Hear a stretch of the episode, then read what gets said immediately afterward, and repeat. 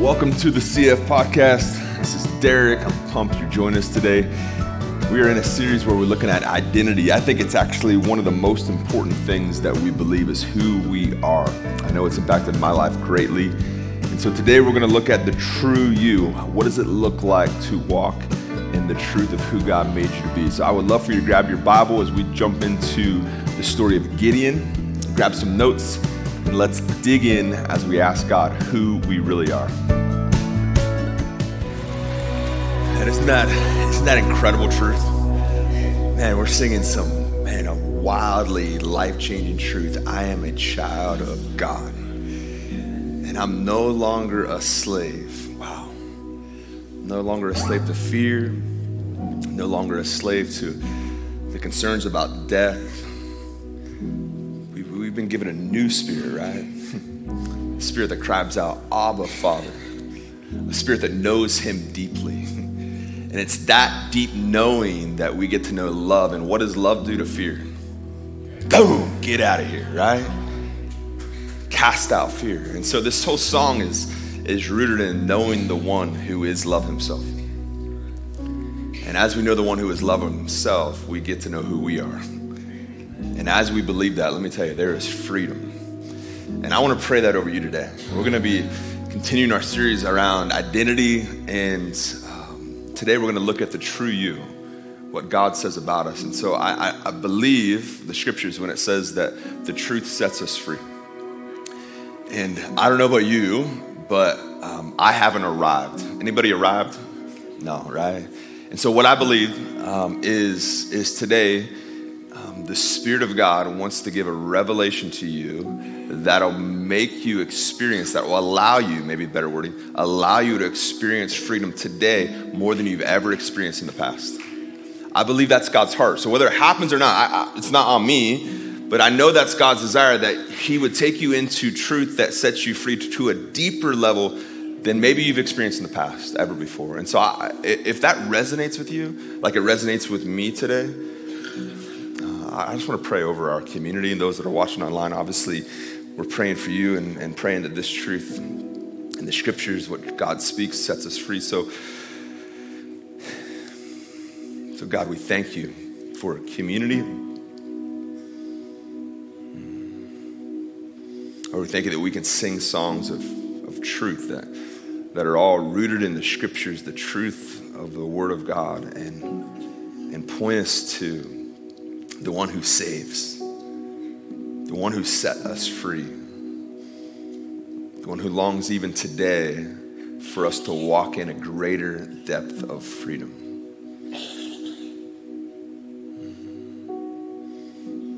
And we at this church, we don't believe a pastor has to be the one to pray. So why don't I just give you a moment just for you to lift up your prayer to the Lord? Say, Lord, man, I, I want to be free in this area. I, want to experience a, a new depth of freedom where I can walk in boldness and who you created me to be.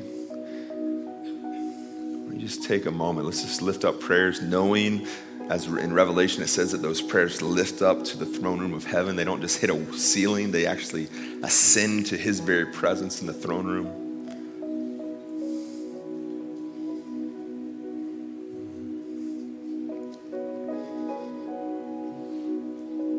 Thank you for each individual that's here. And I thank you that in your beautiful, mysterious wisdom, you take individuals that are each unique and you pull them together to be your body. One body, many members. And I thank you, Lord, for each one of us that you're intimately involved with our story, our life, our ups and our downs, our victories and our perceived defeats. And today, Lord, our confession is that you know us better than we know ourselves. And so many times we try to define ourselves and we look to our jobs, we look to others, affirmations. And, and today, Lord, we just say those things are good, but they oftentimes fall short. I would say that at some point they always fall short. And so today, Lord, we want to hear your voice, your truth over all the noise of the world, over all of our internal dialogue. We just say, we lift your voice above every other voice. And we say, let uh, your people hear your voice and not just be hearers, but believe it and put it into action. And so, Lord, I just proclaim freedom over our church today, truth over our people today, that we would each hear your voice and how you uniquely speak to each one of us. So, as we open up the scriptures, Holy Spirit, we said you're welcome. We just say you're welcome to continue to lead. You're the best teacher that's ever been. And so we just say, Holy Spirit, would you lead us today? Would you teach us? Would you reveal truth to us and allow it not to just be in our head, but may it go down deep into our souls? We ask this in the name of the Father, the Son, and the Holy Spirit. Everybody said, Amen, amen, amen. Man, I am pumped today. Go ahead and find a seat.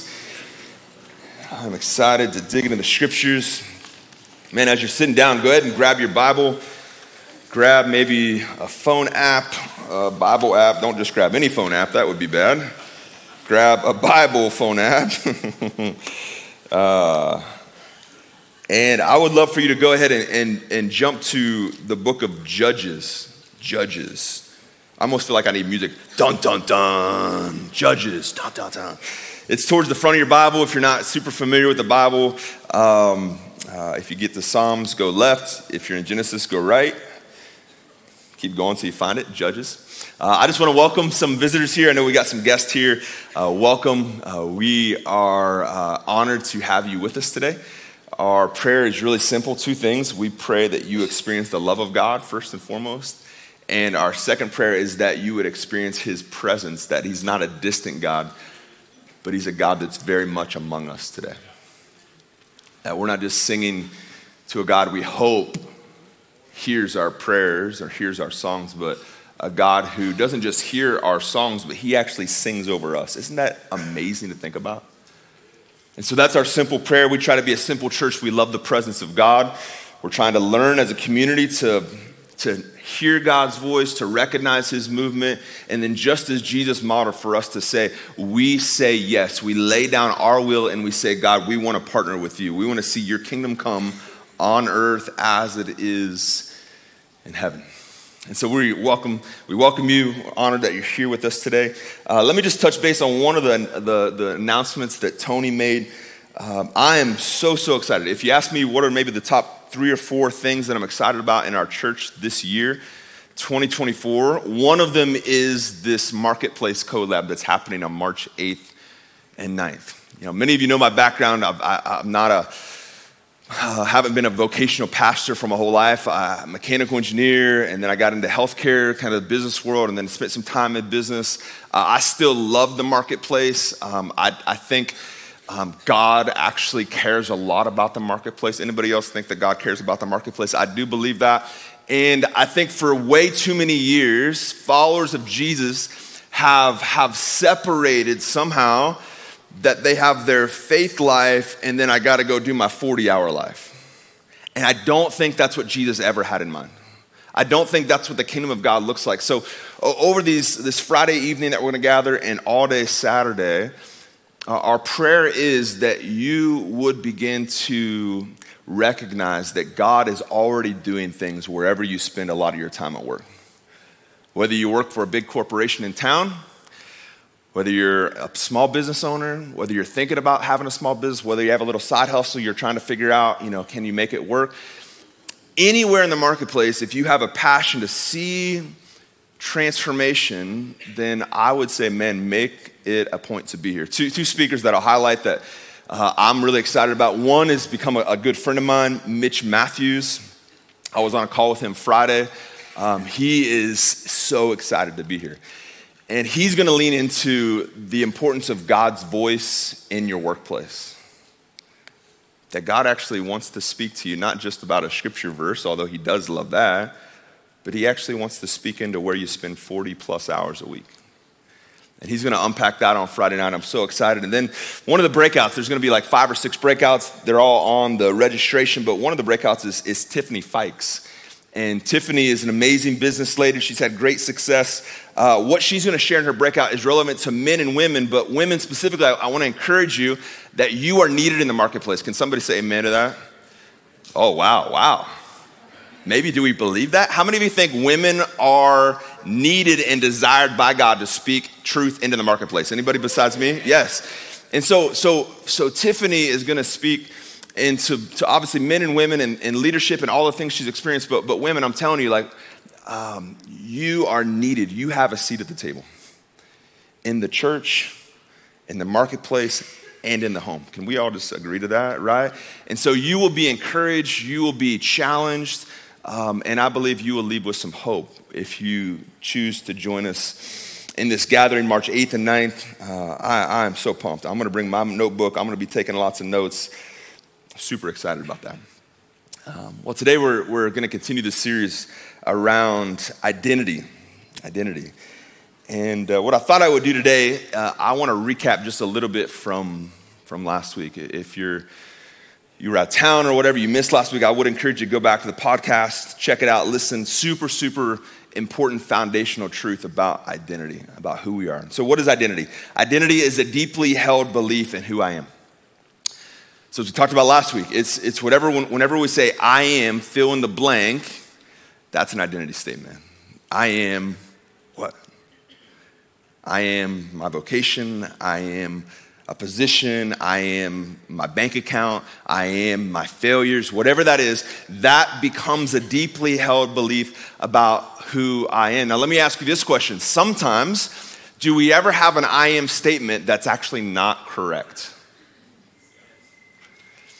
Do we sometimes have an I am statement where our past would say that's true, but God would never say that's true? Anybody else think that, right?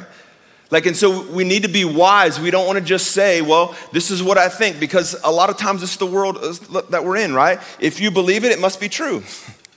Whatever you think you are, that's what you are. And, and I just want to put before you today that, that not every deeply held belief about who we are is actually true. Mm. And that's like the spectrum of statements, like across the board. We hold a lot of things and we try to make them identities. They're not identities, but because we believe so much in them and about ourselves being that, it's actually what produces fruit in our life. And it really dictates the future of our life. And so we broke down these, these two identities. We have a lived identity and we have a true identity.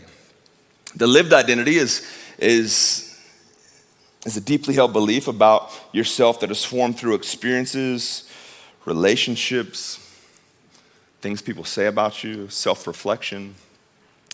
I am this. Man, I had a failure, so guess what? I am a what? Failure. I've been sick for a few years, so guess what? I am my illness or I am sick. And, and we get into these, and, and these are lived identities. They're picked up, honestly, even from an early age. Man, I can't tell you how many adults that we get to minister to in our community that uh, something they heard when they were eight years old, they've clung to that and believed that, and now they're 40 and they're just realizing, wow, my life has been greatly impacted about that thing that I believed when I was eight years old. Like, you're like, how do we do that? It's amazing because identity is so powerful and the things we believe, the things we pick up along the way, they greatly impact our life. And so we have this lived identity. All of us have this lived identity, but, but the, the thing we're leaning into today, and what I opened up a little bit last week, is, is true identity. And true identity, is, as Bob Hamp, I think, puts so beautifully here, your identity is the blueprint and the heart of God when He created you, by which he longs to reveal his nature uniquely on the earth. We reference that psalm which says that God knit us together in our mother's womb. That before we ever had a breath, God already knew who we were. So he took his dream, his desire, and he put you around it. And that is your identity. It's God's design. It's not man given, it's God given. It's not temporary, it's eternal. And today I, I want to lean into this true identity, and, and really I want to lean into both of these and show the power of each. And want to do that by primarily looking at the story of Gideon in Judges chapter 6. So if you have your Bible, go ahead and join me there. Judges chapter 6. Now, just a little background here. Um, this is uh, a story of, of Israel. This is a story of the Israelites, and along the way, God put in place judges, those that would lead and, and, and govern the people of Israel. And so there are a couple iterations into this by now. And at this point of the story that we're going to pick up in chapter six, Israel had been oppressed by Midian for seven years. So for seven years, this other nation had oppressed um, the Israelites. They had taken their, their crops and their foods, they pillaged it all. And uh, you can imagine morale in Israel is pretty low and they're believing a lot of things about their circumstance. They're also believing a lot of things about God. They don't even realize it. And along the way, they begin to cry out to God. And, and I, I think it's interesting. Uh, it's not going to be on the screen here, but, but they're crying out to God. And in verse 10, the Lord says to them, I am the Lord your God. You shall not fear the gods of the Amorites in whose land you dwell, but you have not obeyed my voice. I think that's a profound statement. They're complaining, they're telling God, man, this is the reality of what I've heard, this is the reality of what I live in, we don't have any food. Really, what they're saying is we are victims. Things are being do- done to us, we're victims. And what is God's response to them? Listen, listen, you haven't obeyed my voice. And I just want to challenge all of us and, and maybe our view of our circumstance, view of our situation. Maybe it's not so much God doing something to us. Maybe, possibly, in some of our situations, it's our lack of stepping where God tells us to step. It's our lack in saying, God, I'm listening, and not only I listening, I'm going to actually follow you. This is like the meta narrative of the whole scripture. God's speaking. He's saying, Listen, my words lead to life. Will you trust me? Will you, will you follow me? And and yet, here the Israelites, they, they said no. And he said, Listen, guys, you've not obeyed my voice, not my words. Now, verse 11 is where I really want to dig in today. It says, Now the angel of the Lord came and sat under the terebinth at Ophrah, not Oprah, Ophrah, which belonged to Joash the Abiezrite, while his son was, while his son Gideon was beating out wheat in the winepress to hide it from the Midianites. And the angel of the Lord appeared to him, and he said to him, The Lord is with you, O mighty man of valor. And Gideon said to him, Please, my Lord, if the Lord is with us, why then has all this happened to us? And where are all his wonderful deeds that our father recounts, recounted to us, saying, Did not the Lord bring us up from Egypt? But now the Lord has forsaken us and given us into the hand of Midian. And the Lord turned to him and said, Go in this might of yours and save Israel from the hand of Midian. Do not I send you? And he said to him, Please, Lord, how can I save Israel? Listen to this. Behold, my clan is the weakest in Manasseh, and I am the least in my father's house. And the Lord said to him, But I will be with you, and you shall strike the Midianites as one man. Hmm. Let's pause there in the story. Super, super interesting. Um, interaction that's happened with this angel of the Lord. Some would say this was Jesus before Jesus came in the flesh. Some would say that. Some would say it was just a high ranking angel. Uh, we, we could debate that for a long time. But, but regardless, God shows up and his messenger begins to speak to this man. And so I've, I've got a couple observations that I think will help us as we're talking about the true you today. And first observation is that Gideon had a false view of God. Man, how many of us in situations we, we grab hold of a false view of God? And so, over seven years of um, having this other group of people, the Midianites, come and attack them and take their food and, and, and feeling like they're all alone, they began to believe some lies and some false things about God. Gideon says it here. He says, he says that God has forsaken us and he's given up on us.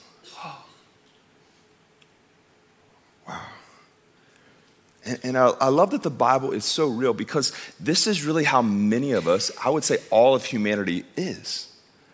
We navigate something hard. We navigate a challenging season. Maybe it's a week, maybe it's a month, maybe it's seven years, maybe it's a decade. And, and what happens in that season, and this is really the spiritual warfare, the spiritual warfare is not necessarily what's happening on the earth, but it's what we're believing about God when things happen on the earth. See, in that seven years, they began to believe God that God is against them. And I'm telling you, all of us have probably been there before. Like we're all human beings. So we've had seasons where we're like, man, God, where are you? Have you forsaken me too, God? Man, why are all my enemies? Why are these people that don't even love you? Why are they prospering yet I'm here and I'm struggling? I mean, anybody else, does that resonate? Like, this is so real. This is true. Like, this is humanity. This is our, our story. And so, along the way, Gideon picks up some false views of God. And I don't know about you, but maybe you've said things like, man, if, if, if God has turned his back on me, then guess what? I, I've got to take care of it myself. In a season where we're struggling, we're, we're hurting, we're in pain, or we're scared, sometimes we believe, well, maybe God's not good. And when I believe that God's not good, or when I begin to entertain that thought, guess what I don't want to hear? I don't want to hear his voice because if he's not good, I don't want to hear what a not good God says. And so we see the very real battle that all humanity faces. When life happens, when things happen, when the brokenness of this world crashes in our lives, the question is, what are we going to believe about God? In this circumstance, like many of us, they had begun to form a theology around what wasn't happening. Seven years of, of distraught, seven years of things happening. Well, God must not be good. He must have turned his back on us. And, and we see this, and, and yet we, we see that that's not true because God is actually in their presence right there. And He had never forsaken them, but they had believed it. And, and when you believe things about God, you begin to see God in ways, and it impacts our relationship with God and impacts actually even the future of a nation. And so we see Gideon had this wrong view of God. The second thing I see is that, that Gideon had a lived identity that didn't align with God's identity. And how easy is it for us to fall into the same rhythm, the same trap as Gideon. Gideon says, I'm, I'm the least in the weakest tribe. And you probably want to use that word, you know, language. That's, that's a little odd, but, but maybe you've said things like this I'm a failure. I'm a fake. I'm a disappointment.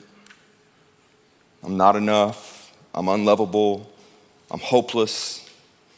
Or how often have we told God, God, man, I, man, I sense like you're inviting me into this thing, like to start this new business or to start this um, ministry, or maybe just talk to this person uh, at, at a, a, restaurant. But, but we tell God, and, and we're like, we, we front and we have this like false humility. And all of us have done this before. And we're like, God, I can't because I'm too old, I'm too young. I don't have enough experience. I don't know enough about the Bible too poor. I don't have the right connections. And we make all these excuses. God comes and speaks, and we're like, this is my lived identity.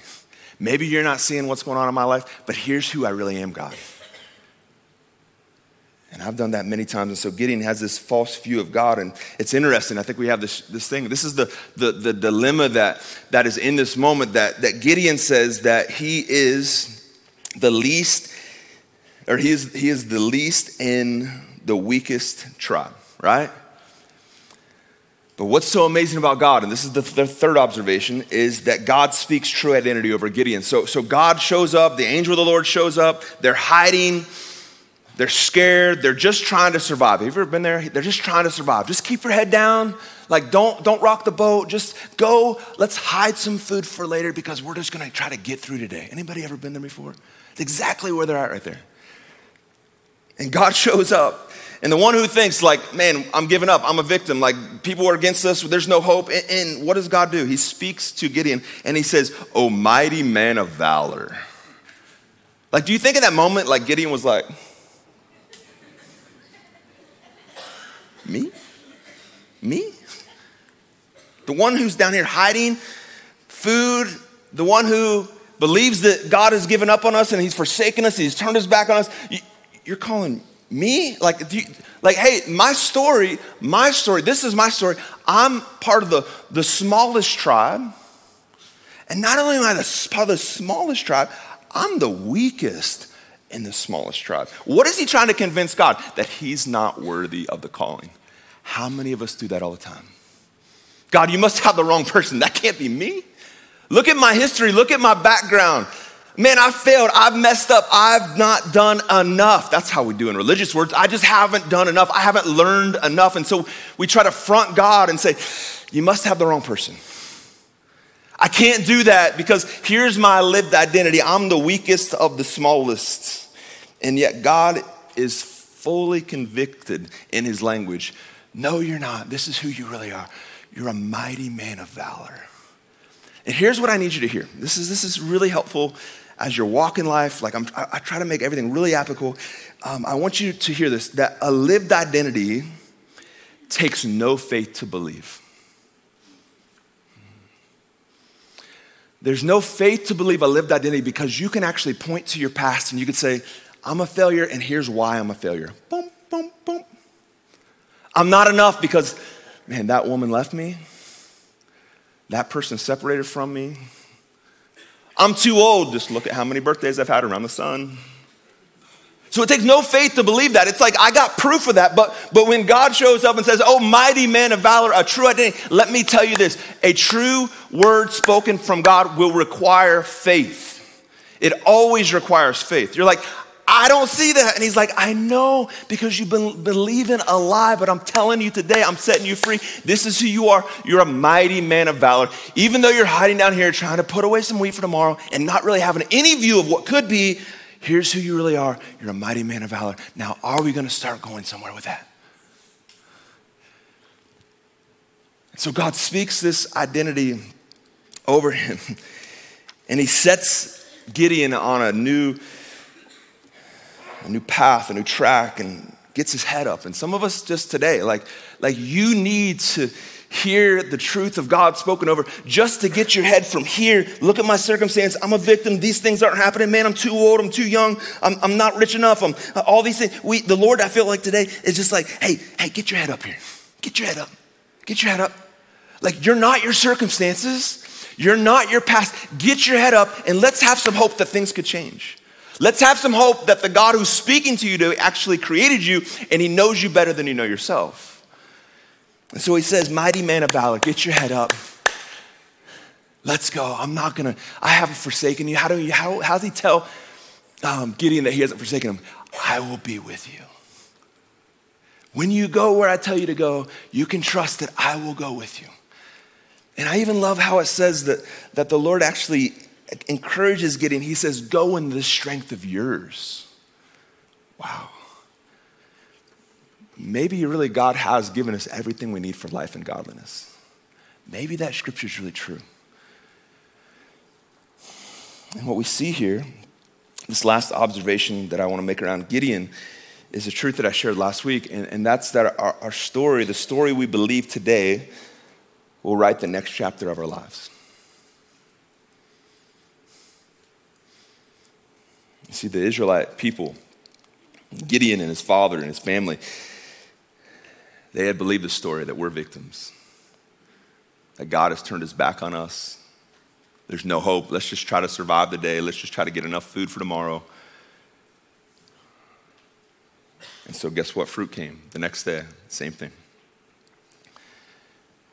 And then the angel of the Lord shows up and he speaks truth to Gideon, and it changes everything. Like, did Gideon go to school right after this? No. Did he go take um, a class in exegesis? No. Hermeneutics class? No, no. He did, did he take, did he go off to, to West Point? No, no. He met him and he said, Here's what I want you to do. I want you to go with me because your strength is enough. When I'm with you, you're enough. And so let's go. And I need you to start believing a different story, not just your own story, but the story of your community. And as God comes in and begins to like shake Gideon and said, Gideon, you're not believing truth. Here's what's true. You're a mighty man of valor. Gideon starts to believe him. And, and the next phase of the story is, is Gideon feels called by God to, to go, down, um, go tear down some false gods, some false idols that are in the city. It, they're actually his dad's.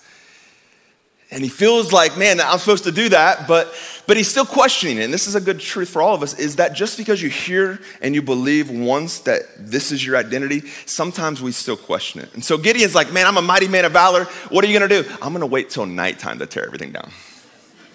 Because I'm still questioning, is that really who I am? And so it says that he was scared of what would happen. So night comes and he takes some of his guys and he goes up He tears down the idols. He actually uses the wood to make an altar. He sacrifices a bull in the guise of night so nobody knows. It's kind of his first like tiptoeing in there.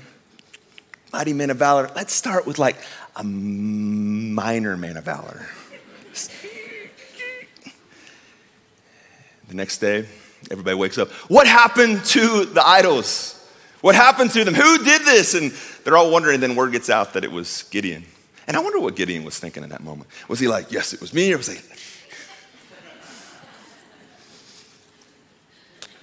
And I love his father's response. He's like, man, if these gods are real, let them defend themselves. Oh, wow, that's a great word right there. If these gods are real, man, let them defend themselves. Let them take care of themselves. If not, let's actually move with my son. And so Gideon then, he's like, okay, okay, man, maybe, maybe I'm believing God a little bit. And so God says, here's what I want you to do. I want you to go take this next army on. And he's like, okay, God, but I'm not sure. And so I, I got a question for you. What if like I grab this blanket that's my mom's fleece, I pull it out and I'm gonna lay it on the ground. If it's dry on one side and wet on the other side and it's not wet around it, then I'll know that this is from you. And God's like, okay. He wakes up the next day, mighty man of valor. Oh man, God did it. This mighty man of valor is like, oh God, like that, maybe that just happened. So let's flip the script. Let's make everything wet and this really dry. Because I'm a mighty man of valor. Next morning, wakes up. I always like wonder, like, I, you guys probably don't get these details when you read the Bible, but I like this is really weird. This is me probably, but I'm like wondering, how did he walk up on the fleece? You see, you've never thought about that before, have you? Like, did he like run to it? Like, was he, or was he like looking from a distance, like trying to, like, it's interesting. So he gets there, and, and yet there's God. Like, it's exactly what he said. And then God's like, hey, go get some men. He's like, okay, I got tens of thousands of them. God's like, actually, that's not what we want here. I, I, I, we need less people. He's like, what? Like, I want a lot of people. That's what I, I want. He's like, No, you're a mighty man of valor who listens to my voice. So he's like, We're going to thin the ranks. Ask anybody if they're scared. If they're scared, send them home. A bunch of them are scared. He sends a huge portion of his army home. And God's like, Good job. You're becoming them. You're who you really are. You're walking in your true identity. And God's like, Well, you still have too many guys. He's like, Are you serious? And so then God asks him to do something that we think's a little odd. But he says, hey, send all the men down to get a drink and, and watch how they drink. Isn't that an interesting? God, you're like, you want me to do what? And he says, for those that lap it up like a dog, they're not fit to be in your army. And so he's down to just a couple hundred guys. And God's like, finally, we're ready to go. You've heard my voice. You've followed even when you didn't understand, even when you had questions. We've worked through that now. Now, are you believing that you're a mighty man of valor? Yes, I'm starting to. Still at night, he goes into the camp. It's nighttime. I'm still, he's still figuring it out, right? And this is good news for all of us. Like, he's still, we're like, the story is unpacking like the reality of walking in identity. So he goes down in the guise of night and he begins to listen to a story that the opposing army is saying and one of them had a dream and he begins to tell him and, and that dream that he overheard was the faith seed that he needed to say let's go and let's take him. And after that man gideon led his military incredibly and i, and I love how um, verse um, chapter 8 verse the last verse or in verse 28 it says so midian was subdued before the people of israel and they raised their heads no more and the land had rest 40 years in the days of gideon Gideon walking in his true identity greatly impacted his community. I need you to hear this. This is not minor. This is not, this is nice to have. Listen, Gideon walking in the truth of who God made him brought peace for 40 years for his people. I want you to know that when you walk in your true identity, it is a gift to your community. But when you and I, when we believe lies, when we're running after things that are not true about us, when we're operating out of our hurt, out of our pain, out of our experience, listen, it is a detriment to our community. So, the truth that we see here is that our true identity is a revelation of God to the world. God wants to reveal himself on the earth in so many ways. And one of the ways is through your life and how he made you, how he designed you, how he speaks to you, and how you reveal him wherever you go, whether it's the marketplace, whether it's home, whether it's church, whether it's school. He wants to reveal himself through your identity. And so, let's dig into identity a little bit. This true identity is shared identity plus unique identity. I touched on this briefly last week, so I'm not going to go into detail. But we have this list of, of shared identities where they're true for everyone, everyone in the kingdom of God, these, these true identities. Um, things like you are loved, you're forgiven, you're enough, you're free, you're valued, you're worthy. These are all true. And remember the, the in the moment analogy that I've been spending a little bit more time on that, that I said um, the shared um, identity is like water. We all have H2O. Every one of us has water. All of us have experienced the forgiveness of God, so we are forgiven, we're free, we're children of God, we're worthy of God's love, we're not alone, we're children of God, we're desired. So all of us have these things, this, this common, this shared identity. And yet God doesn't stop there. He then says, actually, there's actually more than that. And that's where we get into the unique identity. And what is unique identity? It's a specific and unchanging truth that is unique to each individual. So the shared identity is like the water. We all swim in that, we all experience that. But this unique identity, remember, is like um, the snowflake. That each snowflake that's ever fallen from the sky onto the earth is uniquely different from everyone. And so, almost 8 billion people on the earth, plus all the ones that have ever come before, there are no two people that God made exactly the same. And this super creative God that loves diversity, every single person that has ever been on the earth and currently is on the earth or ever will be is knitted together in their mother's womb in order that they would display the wonder and the glory and the majesty of God on the earth in their life. So, God has this shared identity that we all have as a family of God. We all share that. We need to root ourselves in that truth nonstop. But, but God also has this very specific, unique identity that He has for each one of us that He longs for us to recognize and to learn and to grow in, right?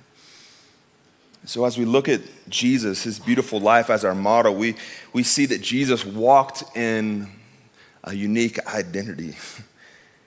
Uh, I love how the Old Testament pointed to a lamb that would uh, be killed, and that, that, that, that one lamb would wipe away the sins of the world. I love how Isaiah points to this lamb. And, and then Jesus comes on the scene, and he's beginning his public ministry and his cousin John the Baptist, before he baptized him, he says this He says, Behold, the Lamb of God who takes away the sin of the world.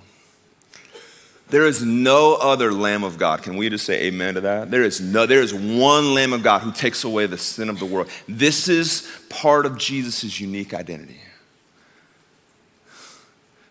The Lamb of God even in Revelation, it says the lamb that was slain, worthy, he's worthy of all power, all, all honor, all glory, holy, holy, holy. So Jesus, one of his, his unique piece of his identity is, is that he's the Lamb of God. Or I love what the Father said after Jesus was raised out of the water, he was baptized right out of the water. It says the Holy Spirit comes down in the form of a dove.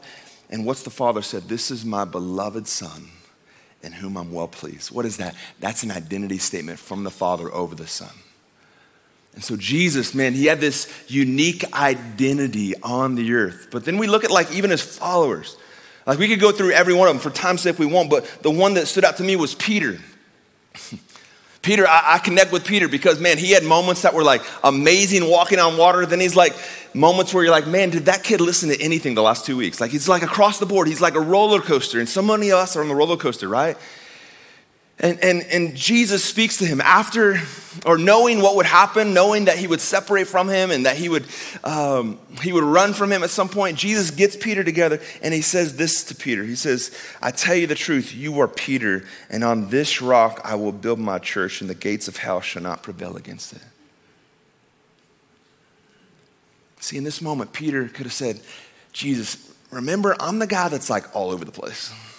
I got high highs and I got low lows. I'm all over. I'm like this wild thing. And, and, and Jesus, you're calling me a rock. And last time I checked, a rock is really steady. Oh. Jesus, are you sure about that? Are you sure you want to build your church through me? And Jesus is like, Yeah, I, I do. This is who you are. See, your lived identity is not really true of who you are. Let me speak who you really are. You are Peter, my rock. And on this rock, I will build my church, and the gates of hell will not prevail. Now, here's the thing about that truth statement, that identity statement over him. Did Peter immediately get the depth of that? He had no idea. Did Peter drop the ball just a little bit later? Yes, he did. But remember at Pentecost, Peter, Pentecost, you, slip those words up sometimes. Remember at Pentecost, Peter gets up and what's he do? He preaches this bold, incredible message, and it says 3,000 men and women come to faith in Jesus, and the church is born as the Spirit of God moves. Jesus called Peter what he was, not what his past said about him. And I'm telling you, you and I, we need this same type of understanding of God. God, what do you say about me? What do you want me to know? What is true? And there's a couple things that I, I think help in, in, help us as we begin to unpack identity. The first thing is, is that it helps us to recognize that our identity goes everywhere we go. Listen, you cannot have your identity stolen. You can have your online identity stolen. You can have your bank information stolen, but your identity that's given to you by God, it cannot be stolen. But here's the thing it can be it can be distorted and it can be rejected. Like God's word comes and says, This is who you are. You're a mighty man of valor. And, and, and Gideon could have said, No, my past says otherwise. I'm not going to receive that. And guess what? It would have major implications on not just him, but other people's lives. And so we got to recognize today, like the way God made you, the identity He put inside of you, it is still there, regardless if you've said no or if maybe it's got twisted a little bit and it's going in a different direction. It is still there. You can't lose your identity that God gives you. And the second thing that I think is so powerful when we begin to understand our identity is that it acts as a filter for us to know what is God inviting us into.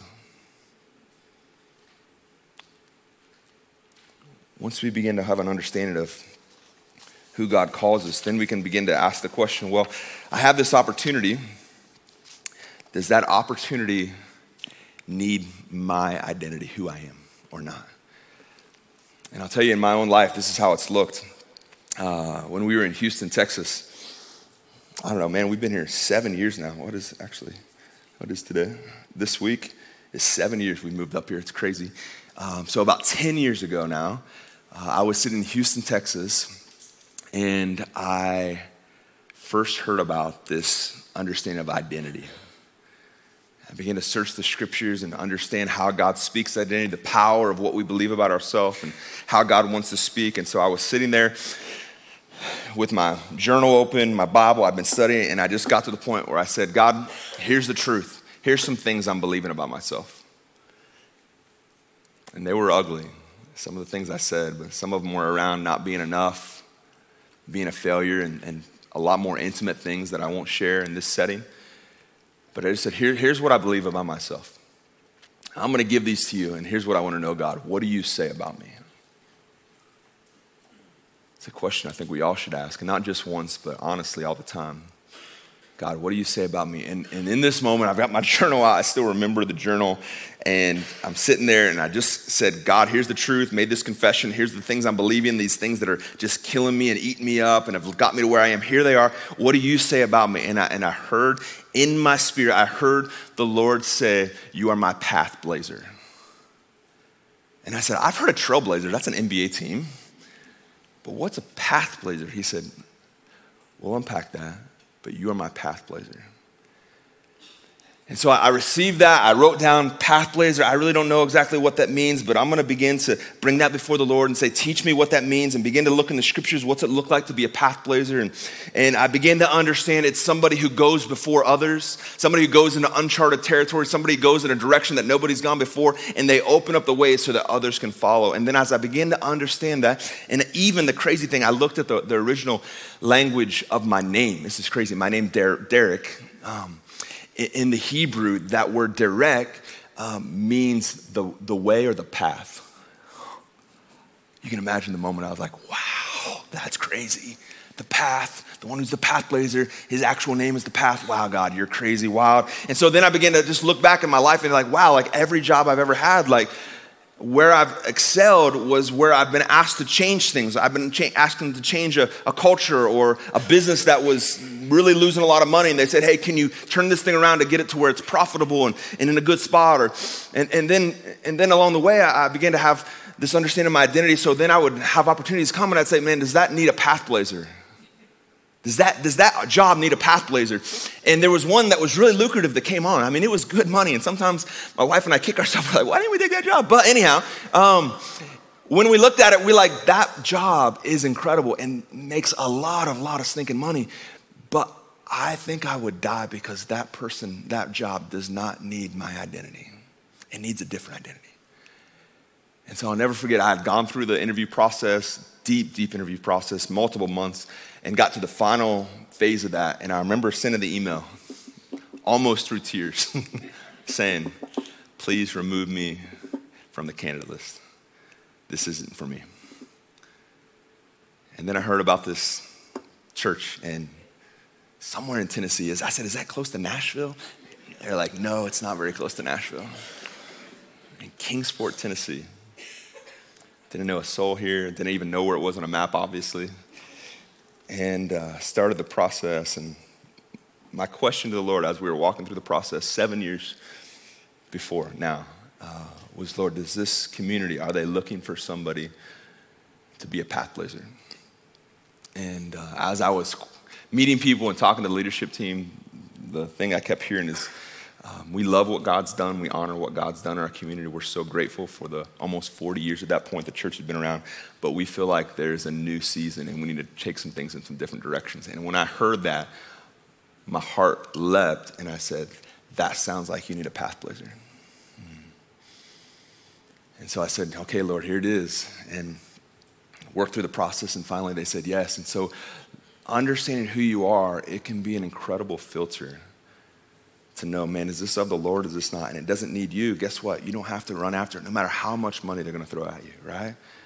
Identity is crucial, but begins by telling God the truth and then asking Him. And so I want to close, and I know we're running a little long, so hang in there for just for a few minutes here today. But I wanted just to give a space as I close out today, just to do that same thing that I did. We take a moment in prayer, and if you have your notes or whatever, maybe you just keep those out and you just write down what you sense. But I want to give you a moment to, to tell the Lord the truth. Maybe today you recognize, man, there's a, there's a belief, there's an identity that I've, I've really grabbed hold of that is keeping me from being everything that God's called me to be. It's actually keeping me to walk from walking in the fullness of God. And maybe today you just realize it's a flat out lie. It's not true. So let's just take a moment and just take account, and allow the Spirit of God to move in us and remind us, to show us, to bring revelation. God, is there something that I'm believing about myself that is not something that you would say about me?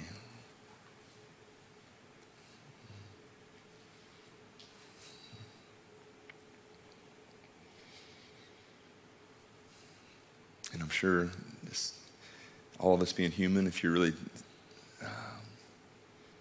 seeking truth that, that you would say, yeah, this is something right now, today, that I'm believing wrongly about myself. And so I just want to give you a second to tell the Lord the truth. Just say, hey, here's what I'm believing. I'm believing I am, fill in the blank, a failure. I am not enough. I am, fill in the blank. Tell the Lord. He already knows.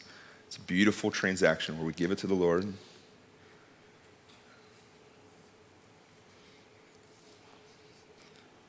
then we're just going to ask the Lord this question. This is not just a pastor led moment. Like, I would encourage you to, you can do this anytime you recognize that you're believing a lie or that there's, man, things that are hindering you from being everything you believe God's called you to be. To say, Lord, what do you say about me right now? It's a great question to ask the Lord, but you just ask the Lord right now God, what do you want me to know about who you say I am right now?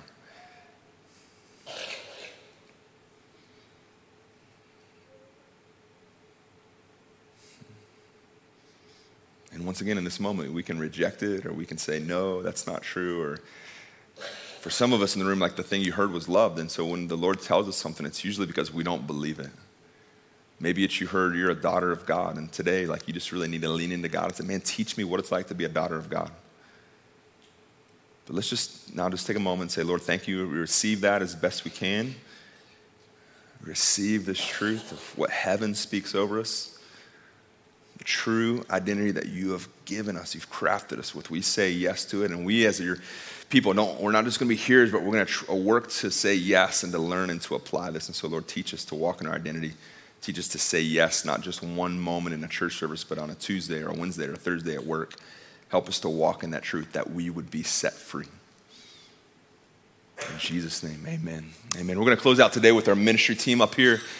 Um, if you've got some questions maybe around identity, uh, if you've got some questions, say, man, I don't fully understand it, or maybe today you're like, man, I, I don't feel like I heard anything, we would love to pray and answer any questions you have of that. Uh, next week, we're going to continue leaning into identity. Jamie Winship's going to unpack uh, the scriptures on identity. You won't want to miss that, man. Please be here. It's going to be incredible. Uh, we love you guys, man. Have a great day. Enjoy the game today. We'll see you next Sunday.